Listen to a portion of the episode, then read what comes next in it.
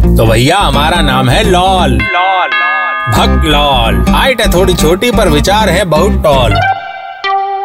तो भैया, आज का ज्ञान है कोरोना के वैक्सीनेशन के स्लॉट मिलने से भी ज़्यादा कीमती। आज हम बताएँगे कि कैसे एक दिन परेशान रहने वाले लोग कर देते हैं दुनिया को हैरान। एकदम अचंभित। कैसे हमारे जीवन में आने वाले बदलाव हमें परेशानियों के साथ साथ हमें दे जाते हैं सफलता की सीढ़ियों तक जाने की कुंजी।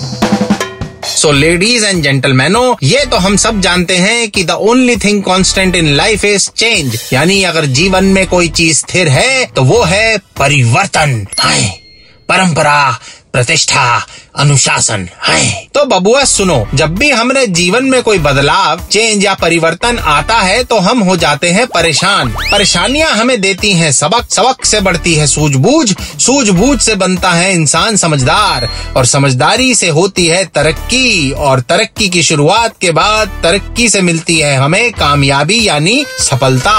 तो अगली बार आप परेशान हो तो बिल्कुल परेशान ना हो कि आप परेशान हैं, बल्कि परेशानियों का स्वागत करें और डट कर सामना करें, क्योंकि यही परेशानियाँ आपको दिलाएँगी कामयाबियाँ। वाह वाह। वैसे परेशानियों से याद आया कि बीवी ने कहा था कि मार्केट से ब्रेड ले आना, और अंडे हो तो छह ले आना। अब अंडे रखे थे तो मैंने छह ब्रेड ले ली, पर परेशानी ये है कि हम छह ब्रेड का आखिर करेंगे क्या? खैर, बीवी जाने।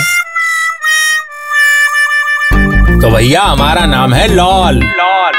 भक्त लॉल। हाइट है थोड़ी छोटी, पर विचार है बहुत टॉल।